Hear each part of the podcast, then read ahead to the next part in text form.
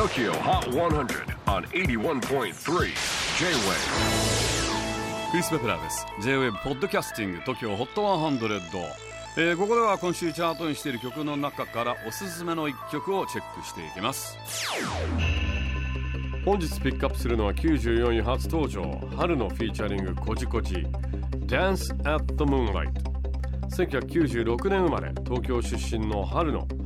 2017年に自身初の楽曲「room をネットで公開しまずはトラックメーカーボカロ P としてキャリアをスタートさせます。その後自分の曲をセルフカバーで自ら歌いシンガーソングライターとしても注目を集めます。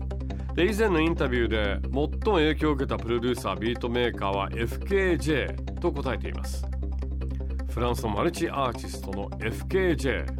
メローなビートとグルーブ室内楽であるのにどこか広大なサウンドメイキング。一生追求していく気がします。と語っていますが僕も去年のサマーソニックで、えー、ビーチステージかな？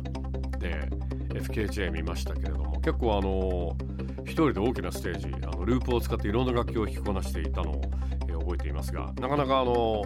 音響的なかっこいいアーティストですね。そんな FKJ に影響を受けたという春野さんに音楽以外の小ネタを聞いたところ10年使えると評判のフライパンを先日1年で壊しました。保証期間はどうだったんでしょうね。大体保証期間って1年ですけれども。